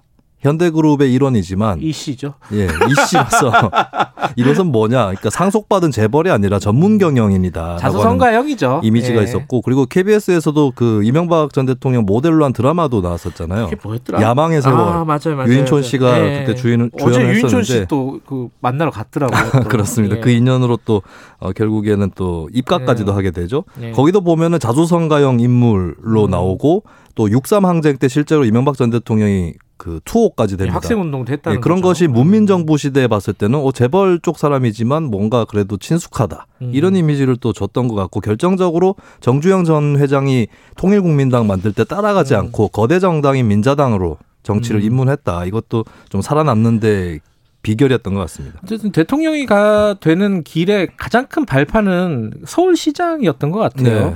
이, 여- 이 서울시장이 되는 과정은 또 어땠습니까? 제가 봤을 때 이제 한국 정치 특유의 아웃사이더 선호 현상 여기서 촉발이 됐다고 볼 수 있는데요. 오호. 서울시장 역대 시장들을 보면은 국회의원 하다가 시장된 사람이 한 명도 없습니다. 아 그래요? 하지 않았거나 아니면 쉬다가 했거나거든요. 음. 이명박 전 대통령도 1998년에 의원 생활을 6년 만에 끝을 맺고 한 4년 정도 정치적 공백기를 가집니다. 이때 네. 역설적으로 아웃사이더 이미지가 보존이 됐다라고 음. 볼 수가 있겠고 이 아웃사이더가 왜 각광받는가 했을 때 이제 삼김 정치라든지 카리스마적 리더십이 그 당시 이제 고갈되고 있었던 상황이고 대중들 네. 사이에서 메시아를 기다리는 여론이 또 있었던 것 네. 같습니다. 그러니까 정치인들한테 맡겼더니 안 된다라고 하는 그러니까 외부에 대한 열망 이런 것들이 음. 또 작용을 했던 것이죠.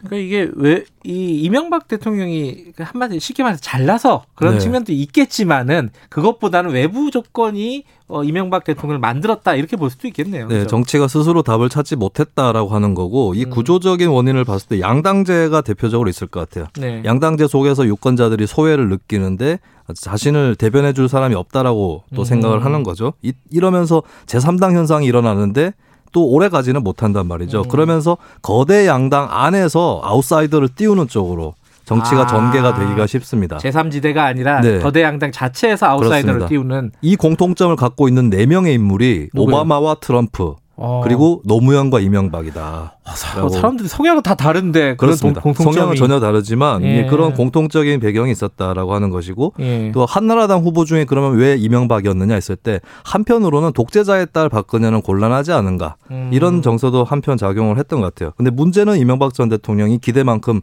그렇게 중도적인 대통령은 아니었고 네. 또 한편으로는 한나라당 내에서의 기반도 약했기 때문에 예. 집권 초기부터 좀 지지율 위기 이런 것들을 겪었고 이런 아웃사이더의 이명박 현상이라는 네. 것이 구조 적으로 긍정적인 유산을 남기진 못했다라고 하는 음, 겁니다. 그럼 우리 정치에 주는 어떤 의미랄까요? 어떤 게 있을까요, 이거는? 이게 당시 대통령 당선될 때 보면 노무현에 실망해서 이명박에 쏠렸다라고 볼수 음. 있거든요. 근데 이게 과연 합리적인 현상이냐? 음. 예, 노무현이 싫다면 뭐 싫다고 친다면 뭐 더 진보적인 선택지도 있고 중도도 있을 텐데 어, 양당제 속에서 한쪽으로 쏠렸다라고 음. 하는 그런 부분들이 있는 것이고 대통령제도 문제가 될 수 있어요. 이렇게 갑자기 어떤 인물이 검증 별로 받지 않고 부상할 수 있는. 이런 체제라는 게 미국도 마찬가지로 드러나는 거거든요. 음. 그래서 이런 부분들이 이제 구조적으로 해결을 해야 된다. 선거제도를 개혁하자는 이유도 이제 양당 상당제의 문제점이라든지 네. 예, 그런 것에서 또 비롯되는 것이고 네. 뭐 의원 내각제로의 개헌을 얘기하는 사람도 있는 것이고 대통령제를 유지할 경우에 분권형으로 가고 결선 투표제도 좀 도입을 해서 다양한 세력 간의 경쟁을 유도하자 음. 예, 이런 얘기들도 또 나오는 것입니다. 미국 선거 결과 보고 아마 이런 비슷한 얘기들을 한 번 더 할 기회가 있지 않을까 싶기도 네. 하네요. 자, 오늘 여기까지 드릴게요. 고맙습니다. 네, 감사합니다. 김수민의 눈이었습니다. 2부는 여기까지 하고요. 잠시 후 8시 반에 3부로 돌아옵니다.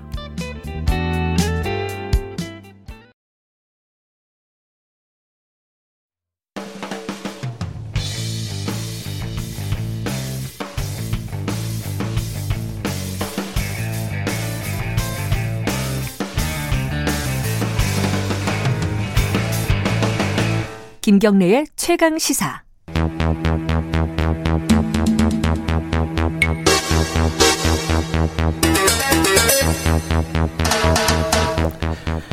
사건의 이면을 들여다보고 깊이 있게 파헤쳐보는 시간입니다. 추적 20분 오늘도 두 분 모셨습니다. 박지훈 변호사님 안녕하세요. 네, 안녕하세요. 박지훈입니다. 한겨레 신문 김한 기자님 안녕하세요. 네, 안녕하세요. 오늘 화성 연쇄 살인 사건 이게 사실은 뭐 이제 그 진범이 밝혀지면서 그리고 뭐 공소시효도 지나고 이래갖고 다 끝난 거 아니냐라고 생각할 수도 있지만 이게 끝난 게 아니더라고요. 남아 있는 것들이 꽤 있어요, 그죠? 그렇죠. 예. 재심 재판이 재심이 열릴 수도 있고 다시 새롭게 재판하는 겁니다. 음. 왜 이춘재가 나왔냐 하면 그러니까 어제 이제 법정에 이춘재가 예. 그 증인으로 출석을 한 거잖아요, 그죠? 왜냐하면 예. 이거는 그 사람의 재판이 아니에요. 지금 윤 씨가 피고인인 상황이에요. 예. 재판을 받은 상황인데 윤 씨의 어떤 범행 사실이 있냐 없냐, 유죄냐 음. 무죄냐 가리는데 특히 이춘재가 본인이 내가 했다라고 음. 하면 뭐 알리바이나 반대 증거가 되는 거기 때문에 그래서 이제 증인으로 출석한 것입니다. 자, 그, 어, 아마 뉴스를 이렇게 기억을 못 하시는 분들을 위해서 그 윤 씨가 누군지 이게 뭐 사, 화성 8차 사건이라고들 네. 흔히들 얘기하죠. 이 사건이 뭔지 간단하게 좀 정리해 보죠. 1988년 9월 16일에 있었던 사건인데요. 화성구 네. 태안읍 진안리에서 당시 13살이었던 중학생이 성폭행을 당하고 이제 살해당했던 사건입니다. 집에서 그랬더라고요. 이거는 그죠? 그 윤 씨는 이제 이듬해 범인으로 검거가 됐는데요. 1심에서 무기징역을 선고받았고 그 경찰의 강압수사를 허위 자백을 했다고 혐의를 부인했습니다. 근데 네. 2심과 3심 재판부가 이를 모두 기각했고 뭐 결국 20년을 복역하고 2009년도에 이제 가석방이 됐는데요. 그 이춘재 씨가 어 부산 당시 이제 부산교도소에 있었죠. 그 부산교도소에서 범행을 자백한 후에 법원에 이제 재심을 청구했고 법원이 이를 받아들여서 이제 재심이 지금 시작된 상황입니다. 거기에 이제 그 이춘재를 부른 거네요. 그죠? 그렇죠, 그렇죠. 어, 이 사람의 윤- 재심을 해야 되는데. 윤 씨 재판입니다. 예. 윤 씨의 재심 재판에 이춘재가 나온 겁니다. 근데 이제 사실은 그 윤 씨와 관련된 뭐 증거들을 해가지고 다시 재심을 해야 되는데 그게 좀 어려웠다면 사실은 상황이. DNA만 그러니까요. 맞으면요. 예. 사실 이 사건 뭐 다들 알겠지만 화성 연쇄 살인 사건을 불렸던 사건입니다. 이- 네. 이춘재 살인 사건을 부르는데 그 다 나머지 증거들을 이 복역하고 있던 이춘재하고 비교해 보니까 맞아 떨어진 겁니다. 음. 그래서 정말 수십 년 만에 그게 밝혀진 건데 그렇다면 진범으로 검거된 8차도 이춘재가 한 게 아니냐라고 했고 본인이 어제 이춘재가 본인이 했다고 했죠. 이춘재가 네. 수사 중에 자백을 합니다. 예. 그렇다면 이때까지 재판 받았던 복역을 다 했던 윤 씨는 뭐가 되느냐라고 음. 하면서 재심이 결정이 난 건데 그 DNA만 감정이 안 된 겁니다. 음. 8차 때도 이제 DNA 있었는데 그 DNA하고 만약에 이춘재랑 일치했다면 굳이 안 불러도 상관없어요. 굳이. 음. 근데 일치하지 않기 때문에 직접 법정에 나와서 진술이 내가 필요했군요. 그렇죠. 내가 음. 했습니다라고 음. 그 진술을 들어야 됐던 상황이고 또 그거 말고도 뭐 여러 가지 이춘재가 사실은 그 사건 이후에 처음으로 법정에 등장한 거거든요. 그렇죠. 질문할 게 많지요. 국민들이 음. 궁금한 것도 많고 그래서 오랫동안 증인 신문이 됐습니다.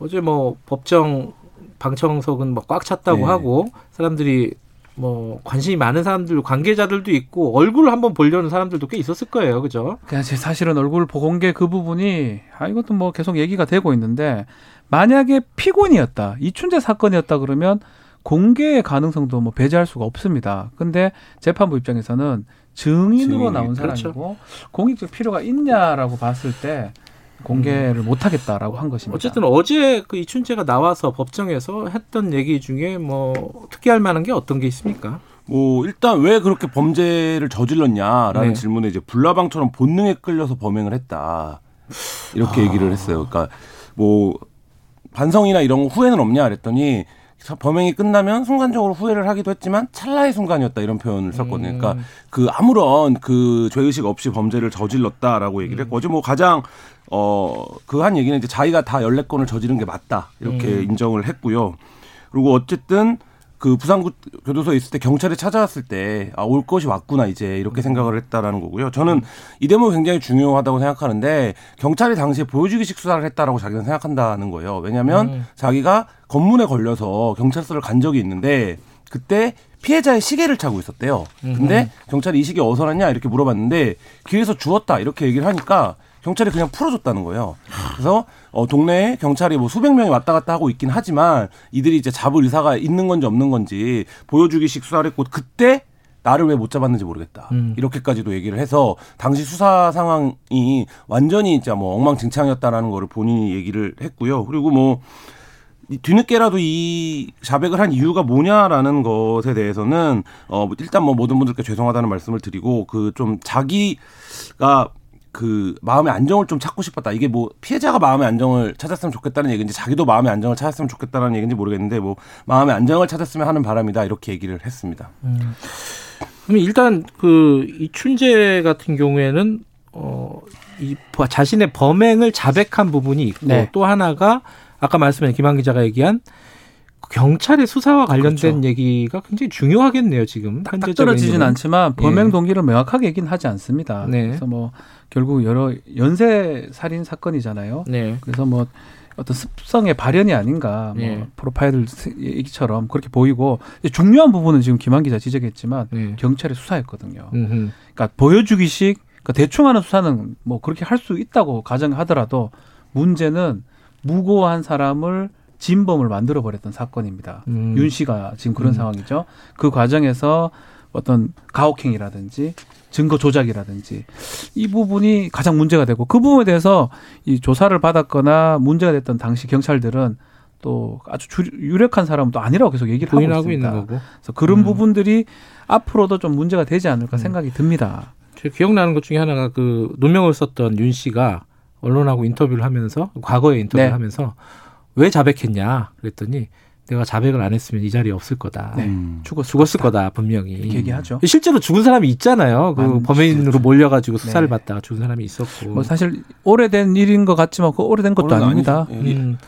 근데 어쨌든 근데 그 사람들 있잖아요. 이 뭐 윤 씨 사건도 마찬가지지만은 그러니까 윤 씨가 누명 쓴 사건도 네. 마찬가지지만은 이 화성과 화성 네. 사건과 관련된 뭐 수사 과정의 문제점으로 조사를 했잖아요. 이미 네. 이춘재 자백 이후에 거기에 처벌받은 사람이 있습니까? 지금 뭐 저, 저희가 기억나는 내부적으로는 처리가 뭐 지금 진행 중인 사건이 있는지는 모르겠지만 지금 이제 뭐 가시적으로 음. 드러난 처벌은 없고 지금 이제 많은 피의자들이나 당시의 상황들을 놓고 보면 결국 경찰이 뭐 정권 차원에서 관심이 있었던 문제였잖아요. 음, 이게 네. 이제 연쇄적인 살인 사건이 발생하면서 그러면 영화 부당거래 가 저는 기억이 나던데 어제 예. 보면서 이제 배우를 쓴다라는 표- 아. 장면이 나오잖아요. 부당거래에서 그러니까 가짜 범인. 네, 이게 네. 뭐그 그 영화에서도 얘기를 하죠. 청와대까지 연관된 사건이다. 그러니까 음. 어쨌든 반드시 잡아야 된다 기한 내에. 음흠. 그래서 이제 범인을 실제 이제 불황하는 사람을 이제 범인을 만드는 장면이 나오는데 그렇죠. 사실 어 뭐 거칠은 요약이겠지만 당시 경찰의 수사가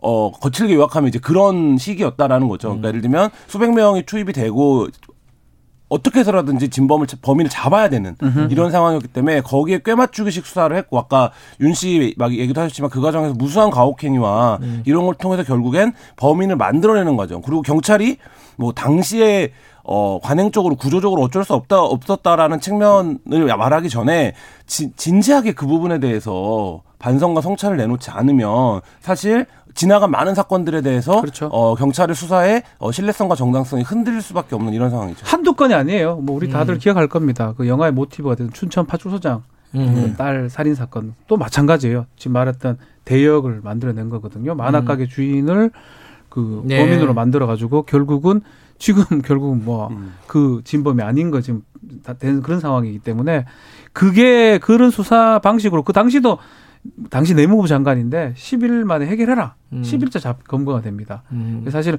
정치권의 어떤 압력하고 수사력하고 그게 매치가 안 돼 가지고 어, 범인을 만들어냈던 상황이 됐던 게 사실 최근에 있었던 일이에요. 오래된 일도 아닙니다. 그리고 그 피해자들이 아직까지 존재를 하고 있고요.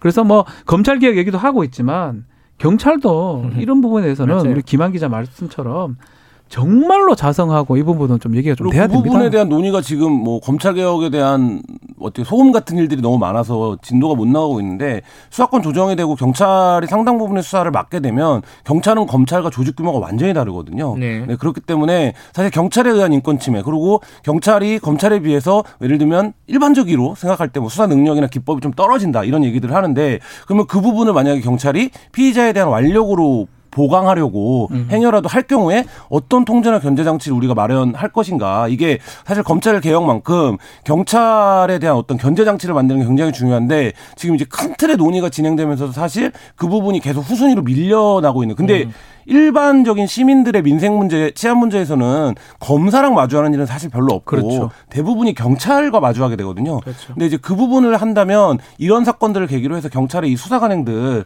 대해서 좀 대대적인 좀 조치가 필요한 게 아닌가 이런 생각도 듭니다. 이 사건은 근데 좀 찜찜한 게 뭐 경찰 뭐 지도부 차원에서는 사과하고 그랬잖아요. 유감 표명을 네. 다 했는데 뭐 정작 당사자들은 다 부인하고 있단 그러니까 마무리가 말이에요. 안된 거죠. 예, 그러니까 마무리가 그런 되려면 느낌, 마무리 안 된 느낌이에요. 근데 이것도 이게. 그분들한테 뭐라 할 수가 없는 게 그 사람들한테 어. 공소시효도 지났어요. 또 그 관련된 거. 수사를. 강제 수사를 할 수가 없는 거죠. 예, 그렇죠. 수사를 못 합니다. 본인이 본인이 얘기하고 반성하면 모르겠지만 뭐 재판이나 이런 수- 사법 절차를 작동할 수가 없는 상황이기 때문에 음. 또 한계가 있다고 봐야 되겠습니다. 그리고 해결 안 되는 사건도 있잖아요. 그 그게 무슨 사건이죠? 8차, 9차 사이인가? 그 여, 여중생 실종 예, 사건이 있잖아요. 8.5차인가 뭐 예. 7.5차인가 예. 그래서 그 그는 지금 시신 은닉을 경찰이 했다라는 주장도 의혹이 있고. 나왔는데 네. 근데 그 부분도 확인이 안된 확인이 거잖아요. 안 그죠? 되고 있고요. 예. 그러니까 이 사건이 저는 경찰이 백서를 쓴다는 심정으로 음. 1차부터 어떻게 수사가 이루어졌는지 그게 이제 말씀하신 대로 너무 오래된 사건이고 법적으로 책임을 지을 수는 없지만 그러니까 경찰 차원에서 어떤 교본을 만든다 남, 미래에 남길 음. 이런 차원에서 이 사건을 백서 쓴다는 심정으로 다시 한번 좀 다 들여다볼 필요가 있다. 네. 그러니까 뭐 겉핥기식으로 뭐 과거사 사과하고 이런 차원의 문제가 아니라 이건 지금 억울한 사람들이 실제로 나타난 사건이거든요. 그렇죠. 경찰의 예. 수사 때문에. 예. 그러니까 그 부분에서 경찰이 좀 뼈저리게 생각을 해야 될 거고 혹시 그 과정에서 경찰이 부수적인 범죄를 저지른 게 있다면 그 부분에 대해서는 경찰이 법과 이런 차원이 아니라 조직 차원에서 가장 강력한 조치를 취하지 않으면 네. 향후에라도 이런 상황이 발생하면 어 경찰 조직이 시스템이 급격하게 그 안, 음. 작동하지 않을 가능성도 있다 이런 점을 좀 각별하게 좀 대처를 해줬으면 좋겠습니다. 그렇죠. 그냥 단순한 이춘재 사건으로 마무리될 사건이 아닙니다. 음.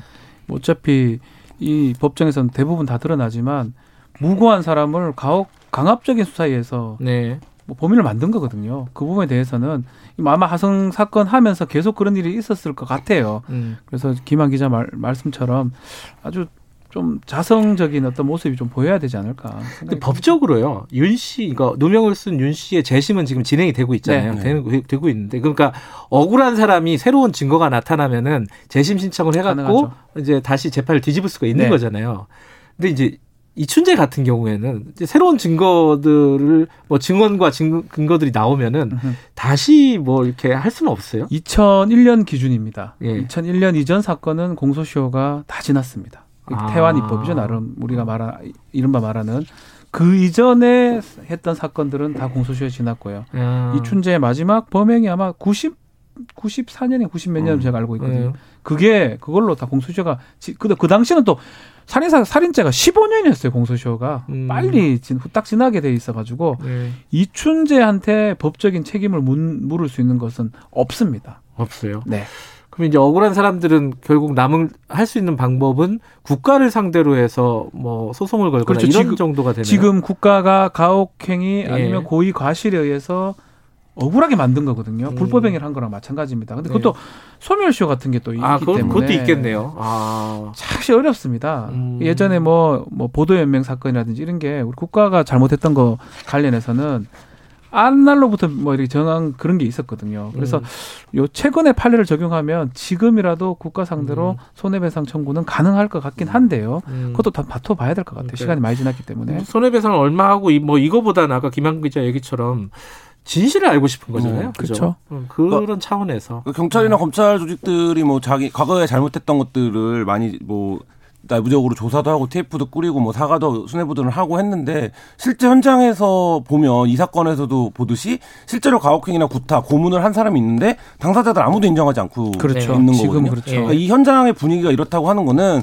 손해부의 사과는 그야말로 정치적인 제스처에 불과하고 실제 현장의 개선 속도는 굉장히 더디다는 음. 반증인데 경찰이 그 부분을 무겁게 받아들이지 않으면 이게 뭐 한 50년 전에 있었던 사건이 아니에요. 90년대 에 있었던 사건입니다. 정말 얼마 전에 있었던 네, 일입니다. 근데 뭐 이 사람들 중에 여전히 현직에 있는 사람들도 있고 이 범인들도 지금 이미 불과 50대에 불과한데 그러니까 여전 이 경찰 조직이 이 과거에 어 악패를 어떻게 정리할 거냐 이게 향후 수사권을 넘겨받기를 지금 원하는 조직의 어 위상과 신뢰에도 굉장히 중요한 사건이다 이렇게 생각됩니다.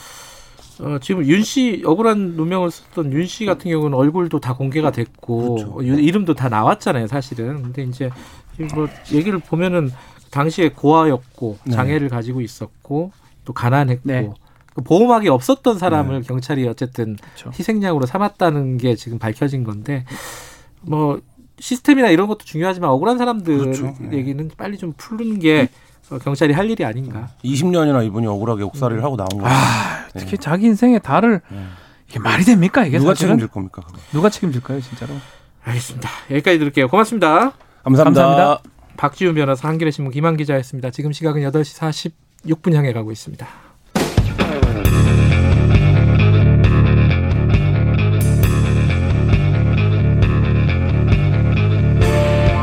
당신의 아침을 책임지는 직격 인터뷰 김경래 최강 시사 네, 미국 대선이 곧 이제 시작이 됩니다. 결론이 결과가 뭐 내일 나온다는 얘기도 있고 또 며칠 걸린다는 얘기도 있고 이번 대선이 굉장히 좀 뭐랄까 복잡합니다. 이게 불복할 가능성도 있다고 하고요. 미국 현지 연결해서 대선 관련된 얘기 어, 궁금한 게 많습니다. 예, 여쭤보도록 하겠습니다. 워싱턴 업데이트라는 페이지를 운영하고 계신 칼럼니스트입니다. 박상현 선생님 연결, 연결하겠습니다. 안녕하세요. 안녕하세요. 예. 어, 시차, 아, 이 약간 delay가 있네. 어, 잘 들리시죠? 네. 네, 잘 들립니다. 예, 예. 지금 이제 이 투표가 오늘 시작된다고 하는데 미국은 뭐 시차도 있고 이래가지고 좀 복잡하더라고요. 진짜 투표는 언제부터 시작이 되는 거예요? 어, 투표는 시간은 주마다 다 각자 정하는데 이제 동부 같은 경우에 보통 한 6시 아침 그러니까 아침 6시에 시작을 하거든요. 그러니까 예. 12시간, 11시간 후에 시작한다고 보시면 됩니다. 아, 지금부터 12시간, 11시간. 그러니까 우리, 우리로 따지면은 뭐, 뭐, 늦은 오후, 뭐, 이, 이 무렵에 시작이 되는 네. 거네요. 그죠? 음. 네, 네. 그게 그럼 언제까지 투표를 해가지고 결과가 언제 나오는지 이게 아마 다들 궁금할 거예요. 어, 좀 설명 좀 해주세요. 그렇죠. 네. 보통 그 투표, 이렇게 개- 여기 투표가 끝나는 시간이 보통 8시에서 9시거든요. 주마다 또 다 다른데요. 네. 근데 그 핵심은 사실 뭐 캘리포니아 같은 경우에는 가장 늦게까지 그 투표를 하고 어, 개표가 개표도 늦어지겠지만은 사실 캘리포니아 같은 주는 이미 민주당 주기 때문에 예. 특별한 의미가 없고요. 예. 결국 그 경합주에서 어떻게 결과가 나오느냐가 중요한 거고 예. 그 경합주 중에서도 이제 펜실베이니아나 뭐 플로리다 같은 주들이 끝나야 되는데 이쪽, 이쪽 주들은 일찍 끝나는 편이죠. 예. 그러니까 이쪽 주에서 어, 어떻게 결과가 나오느냐에 따라서 어, 내일 밤 여기 시간으로 내일 밤에 결정될 수도 있고 예. 심하면 며칠 뒤에 결정될 수도 있고요. 아, 아직 유동적이다. 음. 네, 그게 이제 트럼프 같은 경우에는 어, 플로리다나 어, 펜실베이니아 같은 데를 잃으면은 그 더 이상 이길 확률이 없기 때문에 어, 거기서 끝나는 건데 만약에 그 플로리다나 펜실베이니아를 트럼프가 가져간다고 생각하면 그 다음부터 이제 경우의 수가 복잡해지기 때문에 네. 기다려봐야 됩니다. 지금 미국 지금 계신 곳이 워싱턴인가요? 아 지금 여기는 어, 뉴저지입니다. 아, 뉴저지에 계신데 거기 시간은 이제 11월 어, 2일인 거죠, 그죠? 네. 예, 그러니까 저녁 예, 예. 그렇죠. 그 내일 내일 이르면 내일 밤에 어, 결과가 나온다는 말은 11월 3일 어, 현지 시간으로 11월 3일 밤에 나온다는 거죠. 그죠? 예, 시차가 있어서 헷갈려 가지고 잠깐 말씀을 드린 네, 거고. 그러면 한국으로 이제 12월 11월 4일이 되는 거죠. 예, 예. 지금 저희들이 뉴스를 보니까 도시에서 네. 막이 큰 가게들이 나무 판자로 가게를 막 그 창문 같은 것들 봉쇄하고 막 그러더라고요. 그게 뭔가 폭동 같은 것들이 일어나지 않을까 걱정하는 분위기던데 실제로 그런 우려들을 현지에서도 많이 하고 있습니까? 네, 많이 하고 있습니다. 사실 오늘 나온 뉴스로 봐서는 그 몇 개 주에서는 그 주방위군 있죠. 네. 주방위군을 출동할 준비를 하라고 명령을 내렸다 그러더라고요. 그러니까 만약에 뭐 그럴 가능성이 크다고 생각하지는 않는데 예. 어 아무래도 총기가 자유자야 되는 나라고 그래서 만약에 그 양쪽 시위대가 아, 부딪힐 경우에 이제 비상사태가 발생할 수 있으니까 네. 거기에 대비해서 지금 뭐 주방위군까지 예의가 나올 정도니까 굉장히 긴장하고 있는 분위기는 맞습니다. 예. 뭐 이거는 뭐 하- 하루 남겨놓고 예측을 하기는 쉽지는 않지만은 바이든과의 격차가 꽤 벌어졌다가 좀 좁혀지고 있다 이런 뉴스들은 많이 봤어요. 막판에 트럼프가 역전할 수 있는 가능성 현지에서는 뭐라고들 얘기를 많이들 하고 있습니까? 어, 역전할 가능성에 대해서 좀 이야기가 언론에서 나왔는데, 어, 지난주 정도에서는 그냥 역전할 가능성은 없다고 지금 생각이 되고 있고요. 다만, 어, 여론조사가 틀릴 경우에 대해서 사람들이 긴장을 하고 있는 거죠. 2016년에 여론조사가 굉장히 많이 틀렸기 때문에 네. 똑같은 실수가 일어나면은 이번에는 어떻게 될 것인가를 가지고서 어, 긴장을 하고 있죠. 예를 들어 언론에서는 지금 그 바이든 승리 가능성은 89% 90%를 보고 있고 네. 어, 트럼프 승리 가능성은 10%를 보고 있는데 이 정도면 이제 사실상 보통 선거 같은 경우는 다 결정 났다 이렇게 얘기를 할 수가 있는 시점인데 네. 2016년이 워낙 그 막판에 뒤집어진 역사가 있기 때문에 어떤 언론사도 장담을 하지 못하고 있어요. 그런데 그 10% 가능성이 사실은 어, 이 선거의 중요성을 생각하면 작은 가능성이 아니라서 네. 어, 사람들은 뭐 아무도 뭐 낙담을 하고 있지 않죠. 그, 그 낙관을 하고 있지 않죠. 음. 근데 만약에 이제 어느 쪽이든지 어, 특히 이제 바이든 후보가 간발의 차이로 승리를 하게 되면은 이게 트럼프 대통령이 불복을 할 거다. 어떤 방식을 쓰든지 이런 예측들을 하고 있잖아요. 이게 현실화 될까요? 이런 부분들이. 어, 많은 사람들이 현실화 될 거로 생각을 하고 있, 는 것이요. 어허. 어, 트럼프가 지난 봄부터 이 준비를 해왔거든요. 예. 어, 봄부터 이 사람이 계속 해온 얘기, 트럼프 대통령이 해온 얘기가 음, 우편 투표 같은 사전 투표에서 부정이 생긴다고 계속해서 강조를 해왔고 네. 그 얘기는 어, 자신이 유리한 어, 현장 투표에서 자기가 이겼는데 나중에 우편 투표가 굉장히 지금 우편 투표가 많이 됐거든요. 예. 어, 벌써 한 70% 자, 지난 2016년 선거 때 나온 표의 거의 70%가 벌써 사전 투표로 끝났어요. 그러니까 이 많은 표가 바이든한테 유리하게 될 경우에 어, 자기가 아, 그 우편 투표가 사기가 있고 여기에 어, 부정이 들어갔다고 이야기를 하면서 이제 그 표를 무시하려고 하는 거죠. 그런 식의 방법을 사용할 걸로 예상을 하고 있습니다. 근데 그 불복을 하게 되면은 그러면 대선 결과가 상당 부분 늦춰져서 늦게 나오게 된다는 뜻으로 받아들이면 되나요? 네, 어, 가능성이 근데 크지는 않다고 이야기를 합니다. 그렇게 모든 주에서 그렇게 일제히 어, 박빙으로 나온다는 거는 쉬, 어, 쉬운 경우의 수는 아닌데 만약에 하나 그런 일이 벌어지면은 2016년에 플로리다에서 그 한 달 동안 그 승패가 갈라지지 않았, 그 예, 나오지 예. 않았잖아요. 예. 그런 사태가 다른 주에서 예서 복수의 주에서 네. 플로리다를 비롯해서 펜실베니아 몇 군데에서만 일어나도 대혼란에 빠질 수 있다는 거죠. 그렇게 되면은 어 그 상황에서 그 극단적으로는 음 양쪽에서 계속 그 재판을 소송을 걸고 개표 문제 가지고서 그, 네. 그 문제가 궁극적으로 대법원까지 올라가는 그 2010, 2000, 2000년대 예. 그 일이 다시 한번 반복될 수 있다는 거죠. 근데 트럼프가요, 어, 그 선거 당일 밤에 현장 투표하고 일부 우편 투표가 이겼다는 판단이 들면은 조기 승리를 선언하겠다. 뭐 이런 얘기를 하잖아요. 이거는 그냥 뭐그 지지자들 모으려고 엄포를 놓는 건가요? 아니면 실제로 이렇게 하겠다는 뜻으로 읽혀요? 어떻게 보십니까 이 부분은? 어, 그 얘기가, 지금 방금 말씀하신 그 얘기가 사실 뭐 본인이 어, 어디 유권자들 상대로 한 얘기가 아니라요. 예. 그 내부에서 논의가 되고 나와 있는 게 흘러나온 얘기였거든요. 어허. 그렇기 때문에 실제로 본인들이 그 생각을 하고 있는 거예요. 네. 그래서 만약에 어 처음에 현장 투표가 자신한테 유리하게 나왔으면 거기다가 이제 바로 승리 선언을 해버리고 나중에 그 결과가 어, 번복이 되면은 예. 우편 투표 때문에 번복이 되면은 그때는 부정이라고 얘기를 하는 거죠. 그래서 그거를 지금도 계속해서 얘기를 하고 있어요. 어제 오늘도 계속 얘기를 하고 있고요. 예. 근데 그것 때문에 사실 음 페이스북하고 트위터에서는 몇 달 전에 그 방침을 세웠거든요. 아하. 완벽한 결과가 나오기 전에 그 양쪽 어느 후보도 승리 선언을 자기네 플랫폼에서 페이스북이나 트위터에서 하면은 바로 지지 삭제를 하겠다고 얘기를 했습니다. 아 그래요. 트위터 어, 트럼프 대통령이 트위터를 내가 이겼다 날려도 삭제가 되는군요. 네, 그렇죠. 예.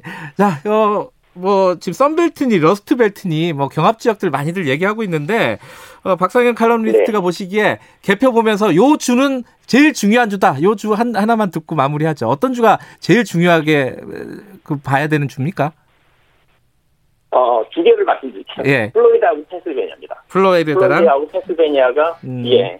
펜실베니아 두 개가 만약에 바이든한테 넘어가면은 뭐 숫자는 끝나는 거고요. 음흠. 만약 그 두 주가 그, 그 트럼프한테 넘어가면 그 다음엔 또 다른 주에서 어, 바이든이 계속해서 이겨줘야 됩니다. 알겠습니다. 이 선거 끝나면은 이 선거의 의미에 대해서 네. 뭐 한번 좀 다시 연결할 기회가 있을 것 같습니다. 고맙습니다. 네, 감사합니다. 아, delay가 약간 있네요. 오늘 여기까지고요. 내일 아침 7시 20분에 돌아옵니다.